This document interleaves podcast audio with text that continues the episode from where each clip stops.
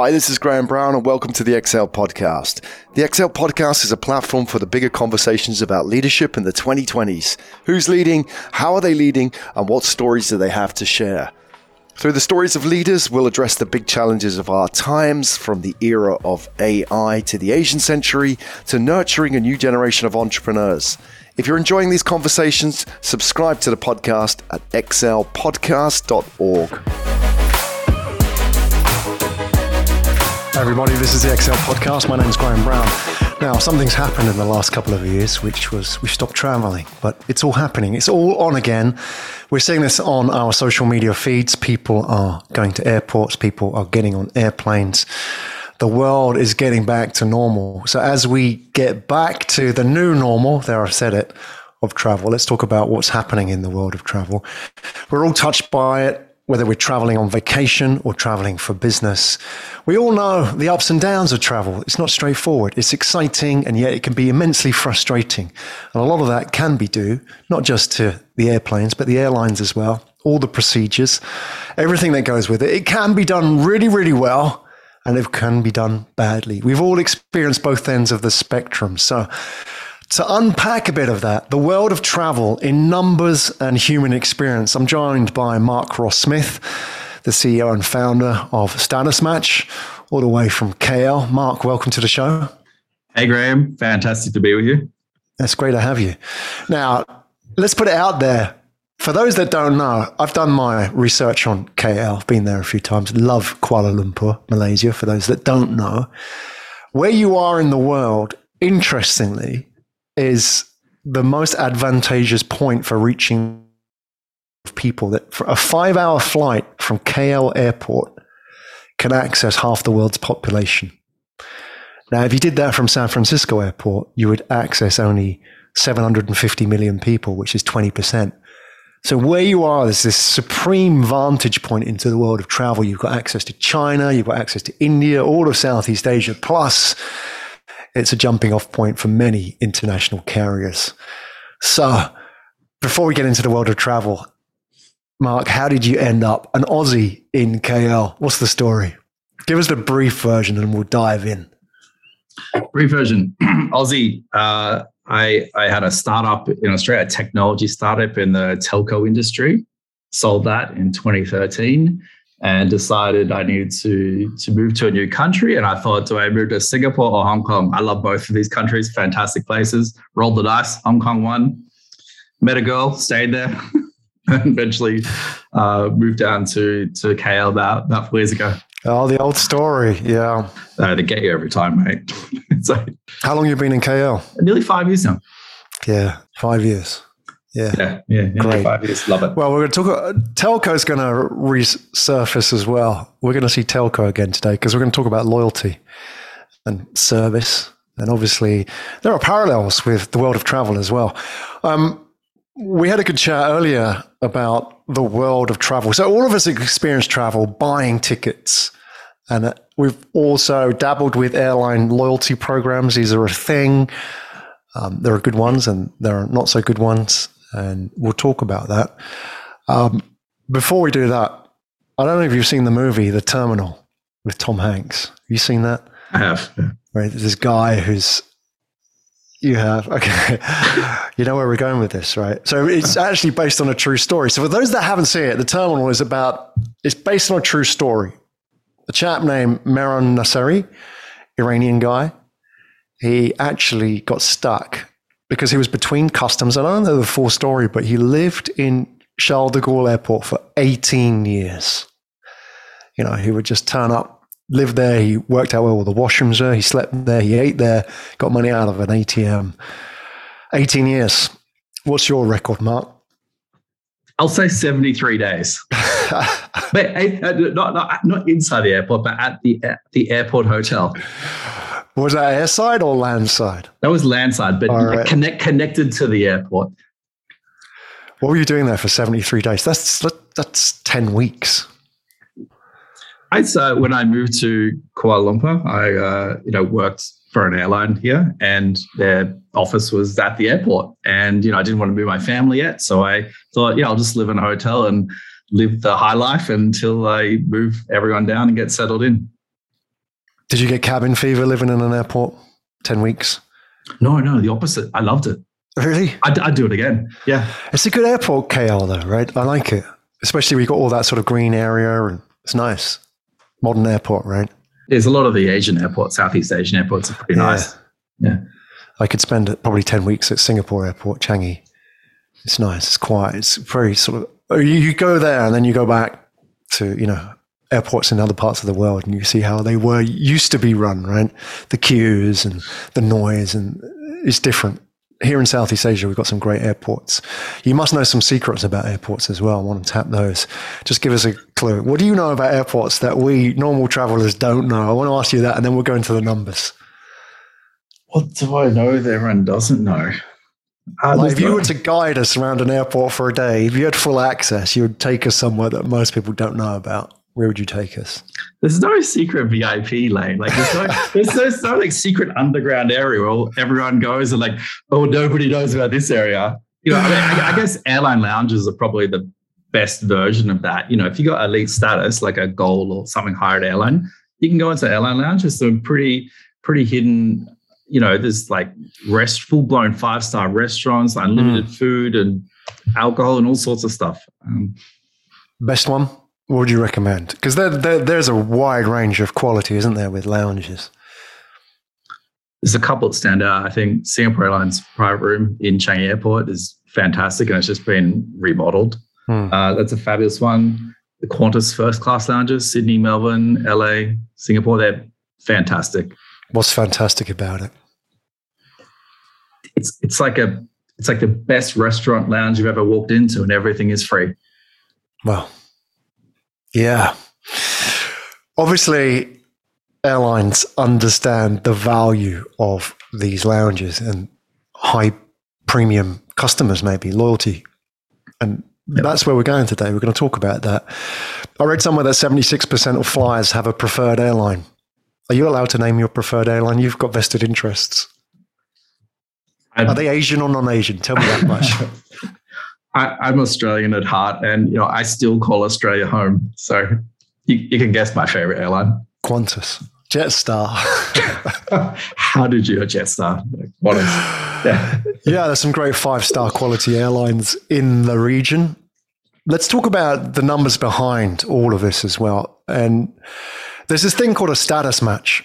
I say status, you say status. Let's just agree to disagree. But what is a status match? I didn't know about this. When we were chatting about airlines and loyalty programs, this is something I've never heard of before. So enlighten us, Mark. So it's Stats Match, the term has been around for at least 30 or 40 years. Airlines have been playing game for a long time. So it's not, it's not new. What it is, if, if you're like a silver or gold member with one airline, yeah, so if you're flying a lot, you're traveling, you're getting a lot of the perks. Uh, one of the ways airlines will try and a competing airline will try and get you across as a customer is to give you what's called a status match. They're matching your status or your status. So if you've got gold one airline, they will give you gold with their airline. And the idea is here, here's some gold status. Now, now move some of your business to our company. Start flying us. Uh, and this is really important. It's, it's a very powerful technique. It's started in airlines decades ago. And this is because people with status represent about six to eight percent of uh, the top frequent flyers in the world, and they represent about thirty to forty percent of total ticket revenue that airlines generate. So these are like they're the biggest single group of customers that an airline can get, and so anything they can do to kind of to, get people over, they're in for it. Do you have to go to an airline and ask for that, or does the airline come to you and try and poach you? How does it work? No, tra- traditionally, you'd, you'd find an email address at an airline, you'd write email, hey, I'm a gold member with da da da airlines. I'm thinking about I'm, I'm changing jobs. I'm moving countries. You know, I'd like to try your airline. I'd like to status match your airline. Um, here's my number. Pl- pretty please, cherry on top. Can I get gold status? And you basically are be- begging for it. And then maybe you wait two, three, four, five, six weeks. Maybe get a reply. Maybe you don't. Um, and then it's a bit of a lottery if you're going to get what you asked for or not. Hmm. So it exists already. The concept exists. So they know what you're talking about and they've done it before. And yet, is there a department that handles that? Or is it a case of we get this email and who's the best person to deal with this? There isn't a process in place. What's generally the case with these airlines? this is what I'll call the old school process. You know, you try and email like someone in the sales team. Maybe your, your company mm. has a, a, sales manager, a representative through a travel agent. Maybe you know someone that works at the airline. It's a bit of a hit and miss, really. Uh, nine times out of ten ends up on the CEO's email because they don't know where else to send it, and then it kind of internally filters down to the right person, hopefully in loyalty. Right. So somebody in loyalty who gets that and say, "All right, so Mark's a gold. He's on this airline, a competitor. Let's say he's with he's a KrisFlyer Gold, or such a thing exists, right? The equivalent. And we're Qantas. We want his business. You email us. We take that. What do we then do? Do we then have to verify the fact that you are on this program with another airline? I imagine there's a lot of hoops that you need to go through before they can set you up. No. Well, traditionally, a lot of airlines don't even have a process. They get the email and go, "Does this email look legit? If yes, just give them the gold. If no, just forward it to someone else. Maybe it gets deleted. Maybe they never get a reply. Who who knows where it goes? Dev null. and wow. so that's that's a traditional process. And you got to remember these people in the top percent of people frequent flyers in the world, mm. right? So these are these are your high value customers, and this is how airlines traditionally been treating these kinds of requests. Yeah, I'm surprised. Like, I wonder, if, like, you know, as a, can I just chance it? Can I email an airline and say, look, I'm a platinum, diamond, you know, whatever member of United or American Airlines? Take me on. Do I have a chance of success? Because it seems like, you know, you're balling it with these guys. Yeah, you could try. You get them, them ask for like a screenshot, you know, some sort of evidence that you've got really got gold status. But you know, everyone's got access to Photoshop these days, so it's it's pretty easy to to, to sort of get around that. And if if if they are giving you a gold status, which you may be not entitled to, for example, hmm. suddenly you've got access to airline lounges. You're not paying for bag fees. You've got seat selection. You're getting you know all these all these perks which the airline otherwise would be able to charge you for. So the airline's actually losing money out of you hmm. um, because they're giving you something you'd otherwise pay for. How well known is this info amongst the flight community? I mean, the travelers. I imagine there's a group of people. Obviously, there's the hackers who probably know about this, but I don't know what percentage they are of the total of that elite that you talk about that make up 30% of the revenue. Is this a well known procedure? Is this common knowledge on forums? And I'm curious about that because if it was, a lot of people would be doing it, right? It's reasonably mainstream. So if you if you've got status and you've done any kind of Google searching, you know what perks can I get, or I'm sick of my airline. What can I do? Mm. You know, uh, or how do I? A lot of people, when they first think about it, they they Google things like, "How do I transfer my miles?" Mm. Right, which you can't really transfer, but they, that's what they Google, and then they end up figuring out what a status match is, and then they, you know, it's a bit of a rabbit hole. You're on one forum, then you're on one site, then one article, and then you know, before you know it, you've you've done you've applied for ten status matches. Mm. Right. So Amazing. it's it, it's a it's a pretty common thing, and you know when airlines off publicly offer a, a campaign around this, um, they become incredibly popular. Well, if they can win these customers across and match their miles, or even I don't know if they offer premiums on miles. You know, we'll give you 1.15 mile for every mile you have with this airline, whatever it is. The value of that customer is huge to that business because you know they probably, like you say, was it 8%, 5% make up 30%? Yeah, exactly. So, right. So it's not just six times more per head. It's a lot more than that, isn't it? Because of the ratios. So it's significant. They probably spend 10 times more than the average customer. And then there's also the influence of that customer on the people around them. You have probably a business account. You know, they probably have influence to tell people about their airline. If they're loyal, they'll influence other potential status matches coming on board. So the, the economic value is huge potentially. It's it's exactly right. And if you think about it, if you're like a KrisFlyer Singapore Airlines Gold member, right? You're locked in with that airline. You you like flying them, hence you're a Gold member, right? You're used mm. to hmm. it. And really, one this is Status Match is one way to unhook you from that airline because you, you're used to the perks, you know, used to the priority, everything, the free bags, the lounge access, the welcome back, Mr. Brown, here's a champagne, you know, mm. you're used to that stuff. And so if you, you kind of want that experience the first time mm. you fly a competing airline because you've kind of proven your value to the industry and you want recognition for that the first time you fly with a new airline. Mm. Yeah, the consistency and the experience is so important and understanding that from the customer's perspective. I was reading uh, a, a, book on Starbucks about how they built their brand. I know it's not in Australia, but um, you know, globally they've been extremely successful building customer loyalty through the consistency of experience. You know, is that what people come to expect in one store they expect somewhere else? And actually, that consistency experience, whilst there's a, a very strong human touch to it, it's all built on operations and process. So we'll come to the nuts and bolts of that, how that actually works in a minute in terms of loyalty, because you know when we think about customer service and experience, we think about that human touch. But you can't have the human touch unless you've got this strong base of data underneath it. Let's talk about some of the numbers. This is what really blew me away, Mark, after our conversation. And I'd be curious to hear what the audience thinks of this as well. So, obviously, airlines went through a very challenging two years with COVID. And that was a time when a lot of them weren't making any money at all. Some of them were subsidized.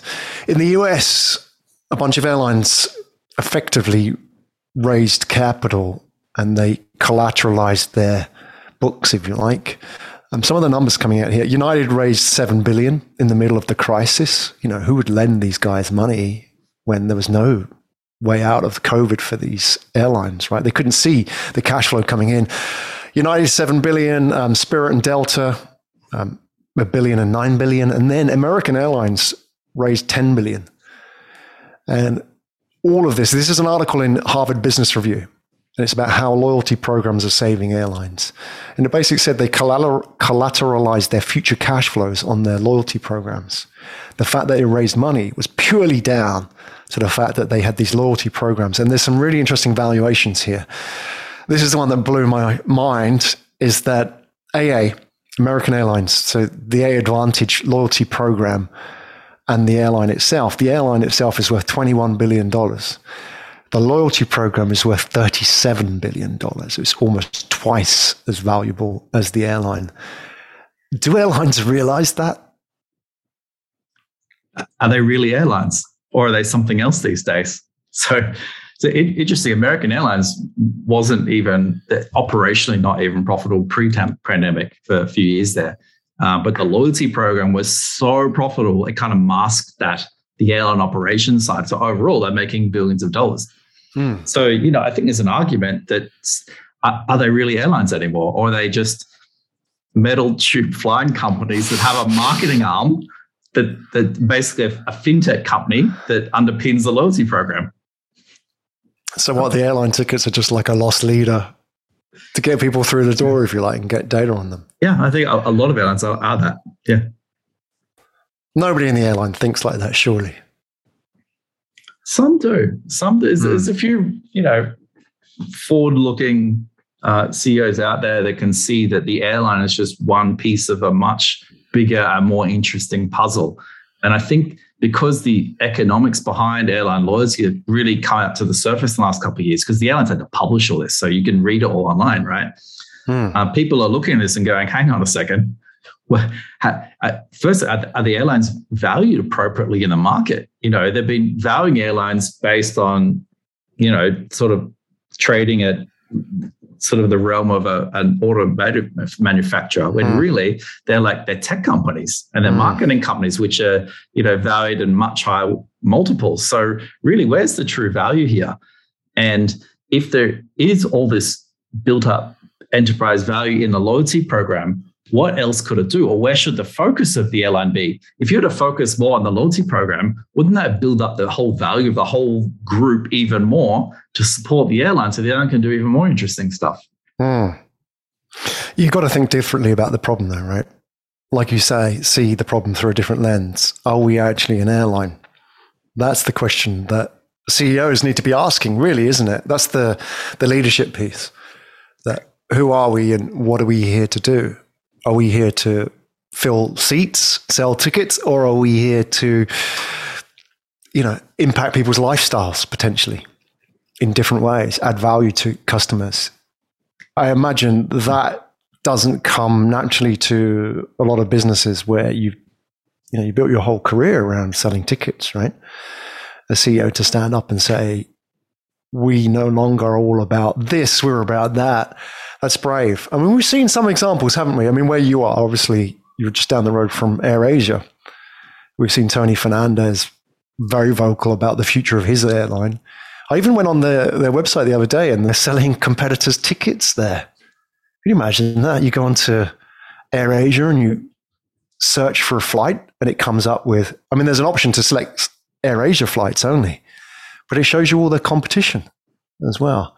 But then there's everything else. There's the insurance, obviously, which has been around a while, but you know, Santan, the food, you've got their own delivery service, they have their own payment card. They even have a, a record label as well going. There's a bit of everything. And a fintech company, logistics company. I mean, is, is, that sort of the future model of an airline where, you know, they're going to be doing all these things? It's almost like one of those Chinese um, apps, isn't it? Like Meituan or Didi that just collects a lot of data about customers and then solves any problem that that customer has, really, that are related in some way to lifestyle or travel. I mean, they're not really reinventing the wheel here. You just look at some of these Chinese companies that are worth an absolute fortune, you know, and you look at what they've achieved, what they're creating. And as an airline, you think, you know what, we've got this captive audience. We've got this really amazing loyalty program that creates stickiness to the brand. What else could we layer on top of that? And, you know, looking at some of the other bigger uh, companies overseas, how could we draw inspiration from them to, to bring value to our business or to the airline business to make it grow mm. in a new way. Because to your point, and rightly so, airline business really hasn't changed in half a century at least. You know, you still selling tickets, you're still flying people. The, the aircraft that are flying, realistically, the same shape and design. Most people can't tell the difference between something that's 50 years old and something that's two years old. Um, it's not getting any faster, is it, to travel? You know, we're not inventing Concordes or supersonic flights. Pretty much the same. It's probably getting slower to save fuel burn these days. Mm, totally. So, what's, I guess, you know, with all this out there, what's getting in the way? Like, if we think about those numbers again, I'm a $20 billion airline. My loyalty program is $40 billion. Okay, I get it. Right. If we could tap that into financial services, and we're not just selling insurance now, which is kind of an easy win for airlines, isn't it? We're doing everything from stored value to payment cards, et cetera, et cetera. We're offering all these kind of aligned services. Maybe we're investing in an ecosystem of logistics players, fintech, et cetera. Sounds easy. This is how a CEO turns a 20 billion valuation overnight into 3x that through, you know, better multiples as a data company. Now we're Netflix. You know, we're no longer a, a an automotive or utility company. We're now tech data. Sounds easy. What's the catch? Why aren't they able to do that so easily? And I guess the follow on from that we're going to hear is why do they need you? Well, I think traditionally airlines are pretty risk averse. Yeah. When to be fair, you, we want our airlines to be risk averse.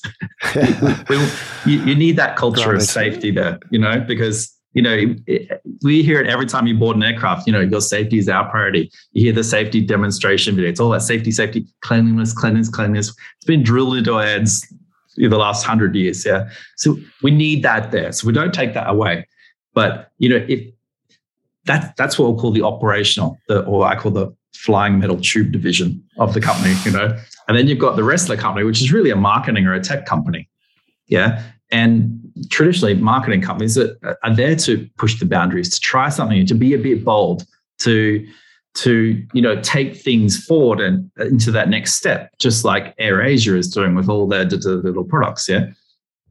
And so I guess the question, the question is, what does it take to get there? What does it take to take that next step? And there's, there's an idea we've been playing around recently, and, and that is if we look at who the customers of airlines are, right? So people with like a silver gold type status, you know, they represent almost half the spend revenue from an airline, right? Those people traditionally uh, don't work in airlines, right? So the management at, at airlines traditionally are not customers of their own product in the way that their most valuable customers are.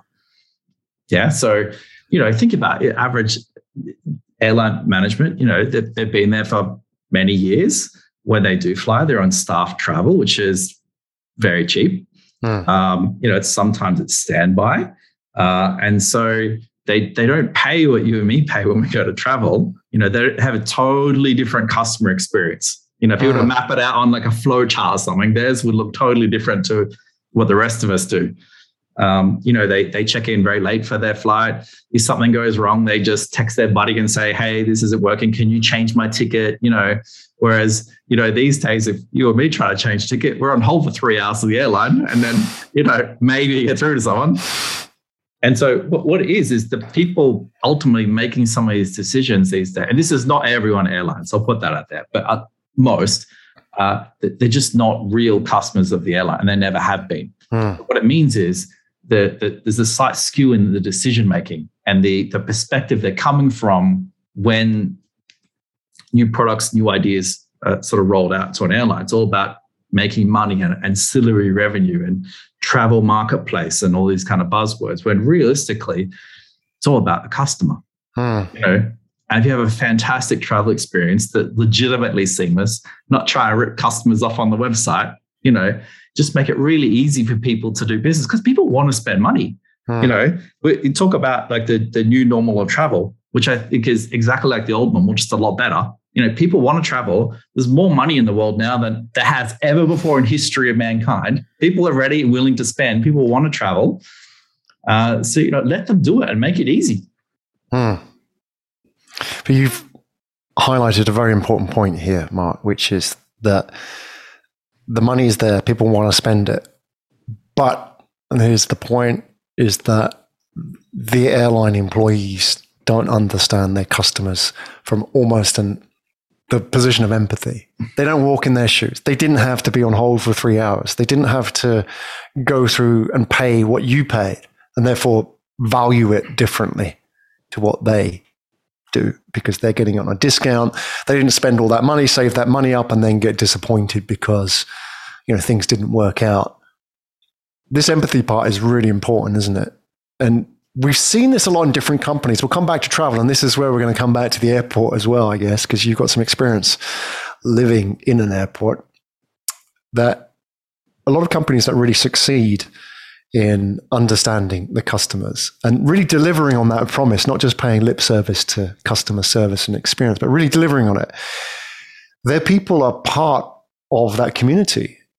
They understand, they see, they interact with them. I mentioned Starbucks as well as an example, is that, you know, they're active in the community, they're involved.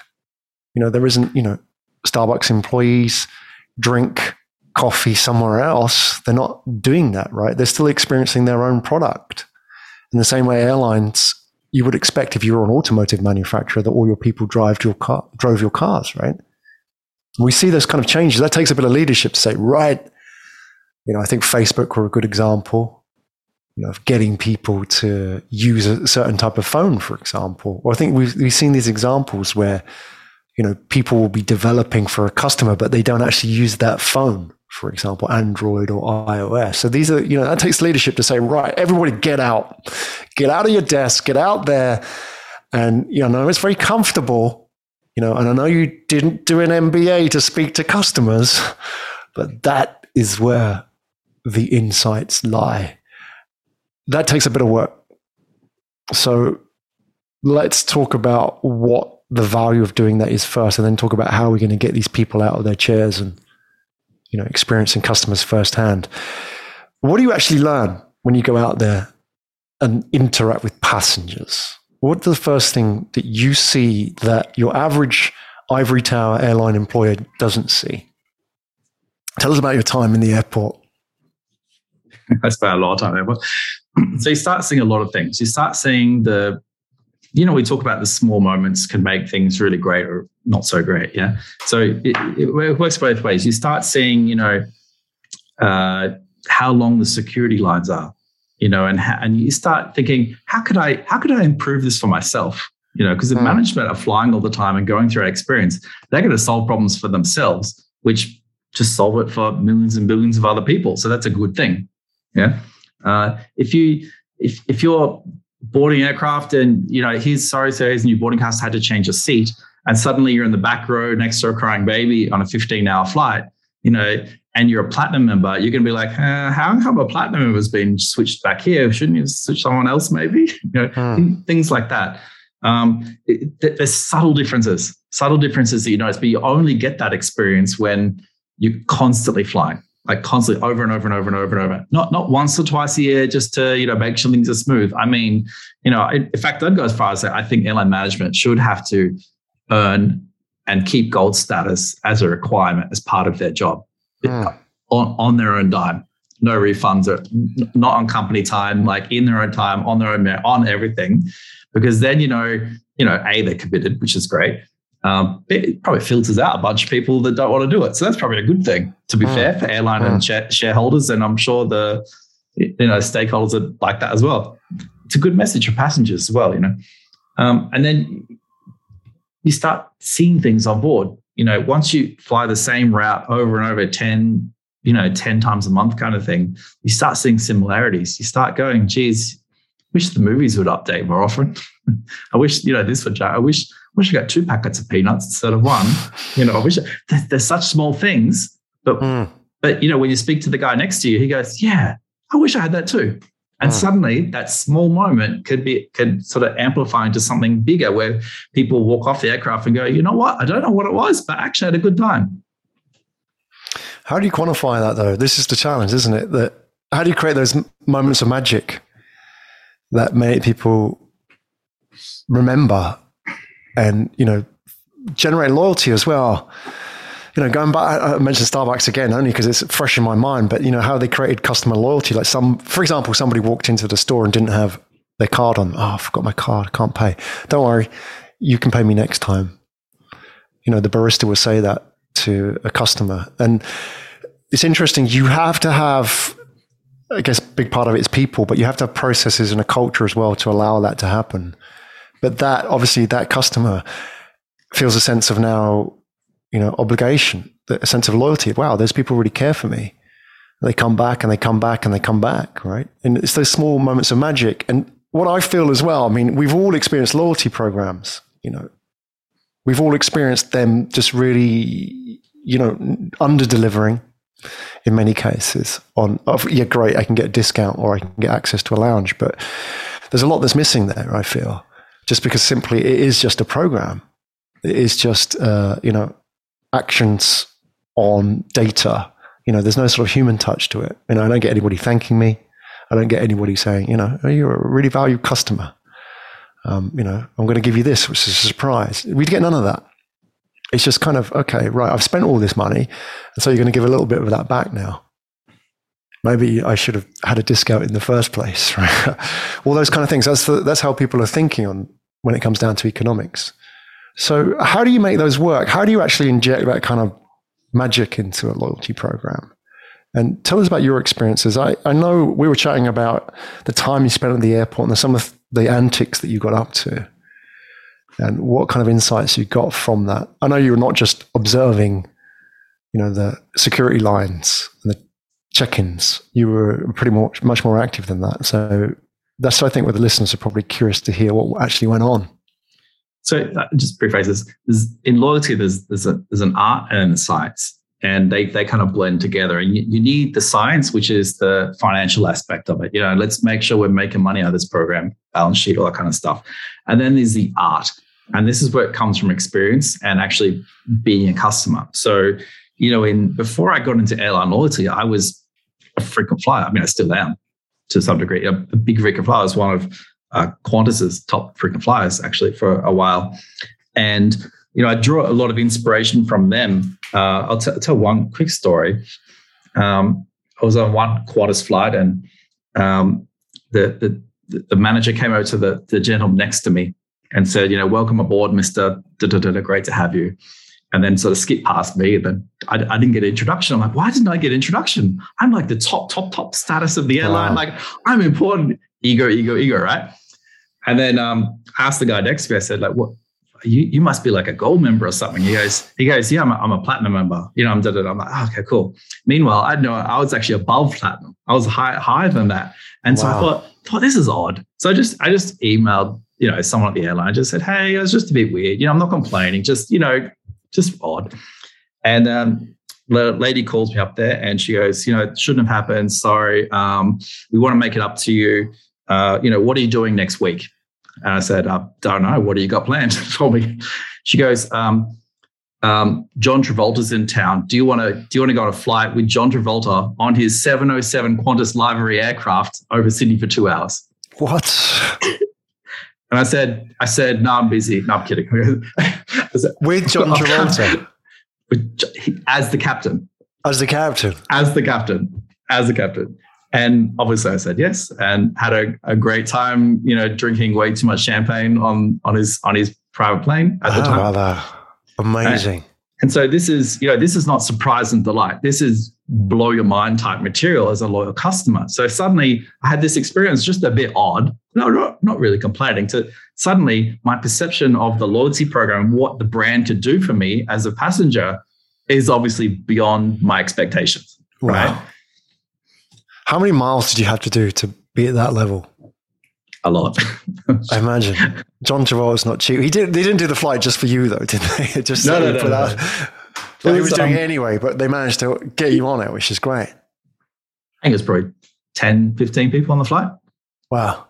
Yeah. What an experience. That's yeah, amazing. It was, it was awesome. And, How and many so, people do you think you told about that? Probably five million people. so no, I mean the, sto- the the value in the story, you know, for the airline now is is is is huge, and it's it's it's these experiences that I, I drew from, and then obviously I mm. you know sort of got into the airline industry after that. That really got me interested in, and had to kind of work my way through it. Eventually, ended up running loyalty um, at a at Malaysia Airlines in Malaysia, mm. and sort of applied a lot of that. You know, I'm a customer. What can I do for the airline's customers as well? How can I wow them? How can I do stuff that they would never expect that would just put that little seed in their mind, like, mm. and start something they could tell their friends about, even if it's just something small, you know? And this is part of the art. This is the art of the loyalty program, how that how that combines with the science part. So, you know, you know, living at the airport for 73 days, had a bit of time on my hands after work. Being an airline geek, you know, I just wandered around the airport. What could I do? Had a magical badge that all access, every, everywhere access to do anything. And so I just started doing stuff I thought was kind of cool, you know, stuff, stuff that I would like if I was a passenger, if I was there mm. at the hmm. time. So one that got a bit of attention online, I, I went and bought a bunch of Godiva chocolates from the store in the airport. And I thought I'm going to give some away to silver members, some of the gold, some of the platinum. I'm going to hunt these people down. I'm going to give exact people. I had some people, you know, flying that day. I was going to give these people to. That was my fun for the for the week. So you had a list of these silver, platinum members, gold members, and you had to find where they were in the airport and present them this gift. It's like a little treasure hunt, you know. How do you do that? How do you know where they are in the airport? I'm curious. I know they've got these tracking things now, but it's different. You, you, don't, you, you, don't. You don't. The, I mean, the, right. the, gold, the platinum, you could assume they're in the airline lounge because ah, okay. it's the default place to go you know, you go, you go on there, is Mr. So and so in here? Oh, he just came in before. He was wearing a red shirt. You know, so there's a bit of that. Um, and it was, it was, you know, when I found these people, I'd, you know, Mr. Smith, you know, thank you for being loyal. Here's some chocolates for you. Um, and the reactions I had were totally unexpected. I was just going to, you know, give them some hmm. chocolates. Mm. It's a bit selfish, a bit fun for me, really. Uh, I think, you know, one one gentleman, um, he was flying to India. That he was on a flight to India uh, for the um, Doctors Without Borders. Is that what's called? Yeah, yeah. yeah. And um, and uh, and he started you know tearing up a bit and says, you know, this is this is great. I've been I've been really loyal to this airline throughout all the years, throughout all their issues the airlines had. I'm still a loyal customer. And you know, I'm flying tonight on this one. I always fly on this flight. You know, he's in economy class. He's not big spender. He's just really loyal. And I didn't know that until that point. Gave him chocolates and he's like, he's like, I've never met anyone from the airline uh, hmm. like it, like in, in a you know a higher higher position. Uh, and he just said, he said, thank you, thank you. I'm going to continue flying the airline now. Thank you. You just made my day. And you know, it it just it's just those few seconds. You know, it was a hmm.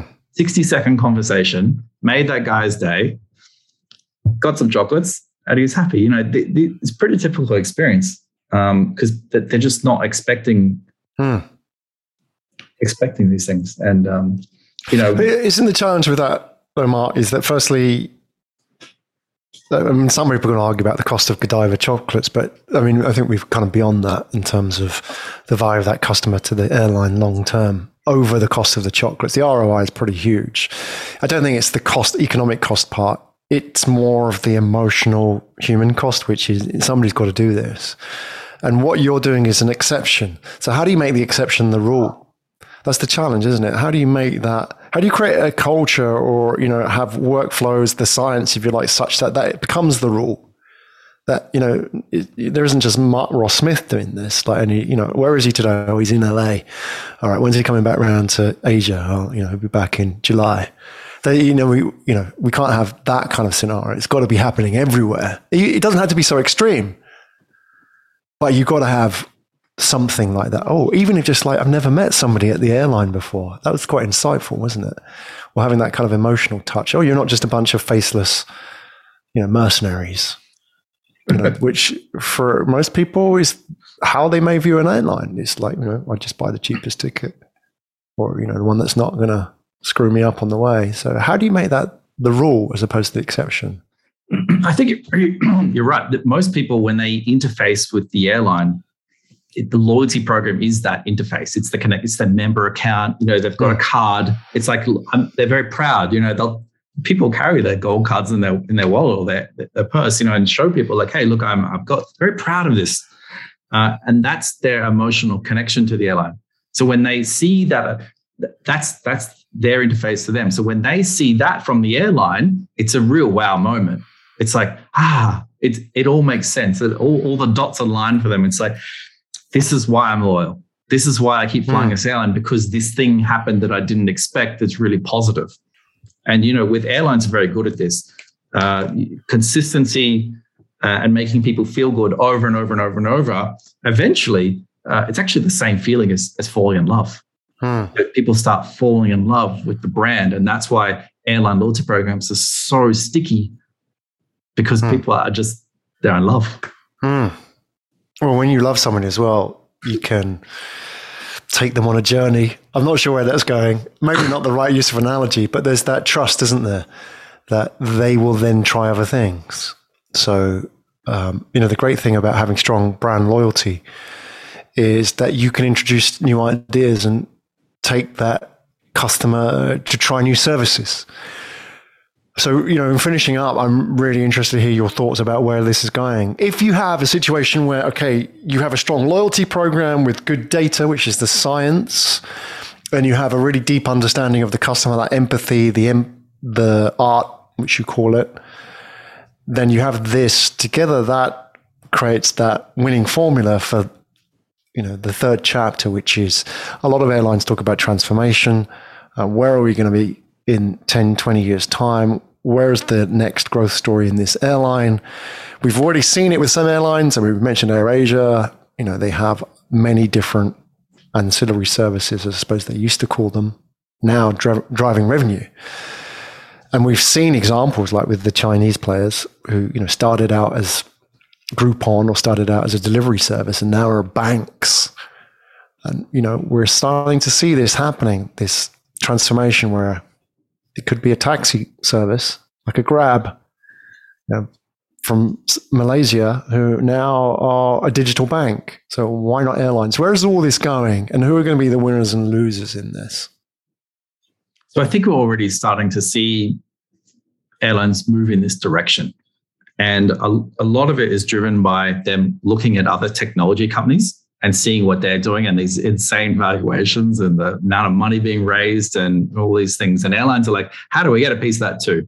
Because airlines are pretty good at raising money mm. from governments. And so if they can apply that to the, the wider market, um, you know, they've got, think of it, an airline is really hard to start up. It's expensive, really expensive. It's really time consuming. Um, but once you've got it there, uh, it, it's easy to branch out into other things right? So financial services is really the big thing that you know they're they're all moving into uh, these days, and the loyalty program effectively is a financial services company. Um, there's a really great podcast um, by Byrne Hobart, and he talks about how loyalty programs at airlines really are just fintech and marketing companies. Hmm. And he talks about how uh, it's actually if if you're a fintech company today trying to acquire customers, it's actually cheaper to go to go to go start an airline, go through all the nonsense of doing that, funding the airline, do do all that. It's actually cheaper to do that to acquire customers than it is to acquire customers through traditional methods uh, of you know financial services customer acquisition. It's incredible. I mean, I'm sure it was said partly as a joke, but there's probably a lot of truth in that. The customer, the subscriber acquisition cost in financial services. What are we talking? Probably a few thousand for a quality customer, especially yeah. if you're talking, you know, you're, I mean, there's a wide range of different customers as well, isn't there? I mean, if you're acquiring somebody who may be high net worth, you know, those sort of lo- those loyalty program type members. I mean, how much would they pay for those guys? Five, ten thousand, maybe. There's a bit of money floating around there. Yeah, that's for yeah, sure. And absolutely.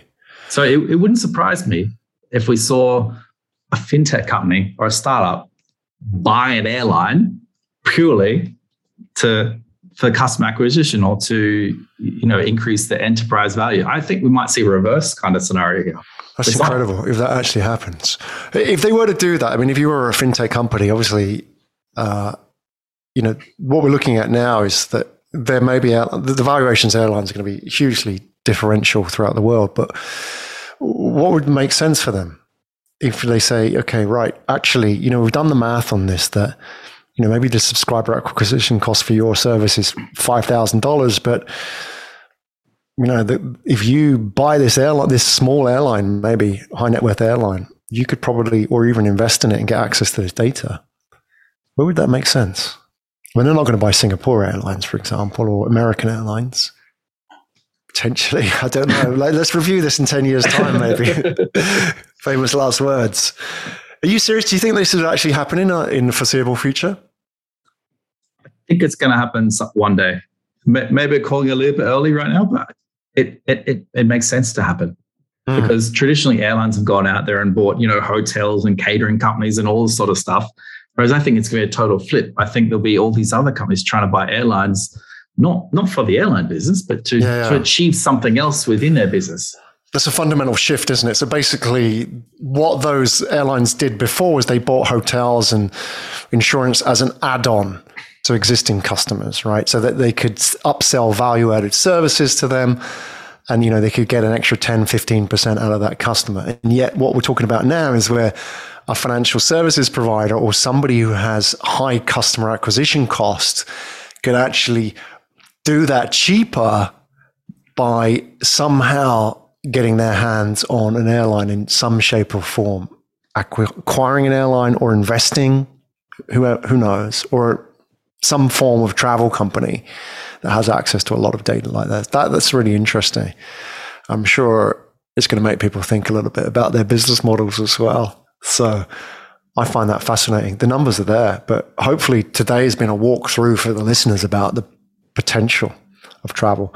A lot of people see travel, I mean, obviously, because what it's been through in the last couple of years as an industry which is heavily subsidized, obviously, by government or these bailouts. But if you look at the numbers where we are now, especially in the private sector, it's it's healthy.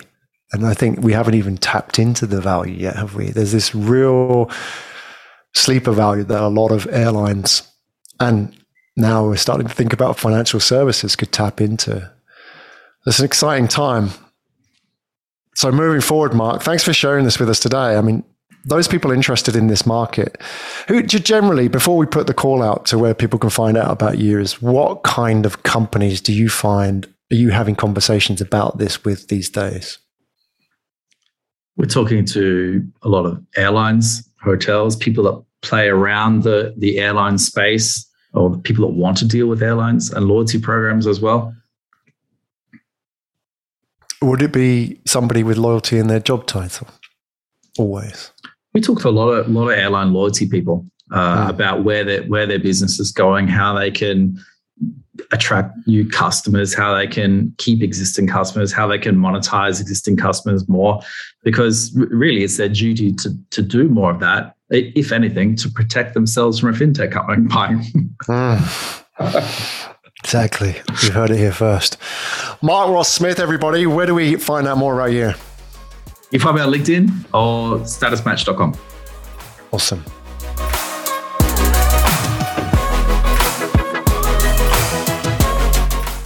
You've been listening to the XL podcast with me, Graham Brown.